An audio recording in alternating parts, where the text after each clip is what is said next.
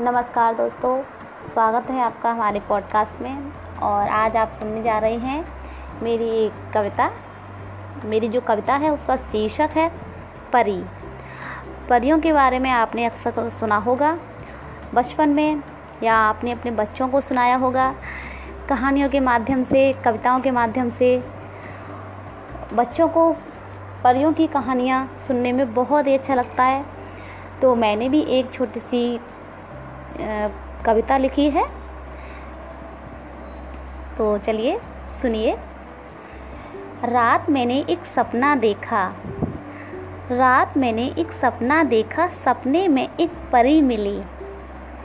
परी ने मुझको गोद खिलाया। परी ने मुझको गोद खिलाया, दिखने में थी वो बहुत भली।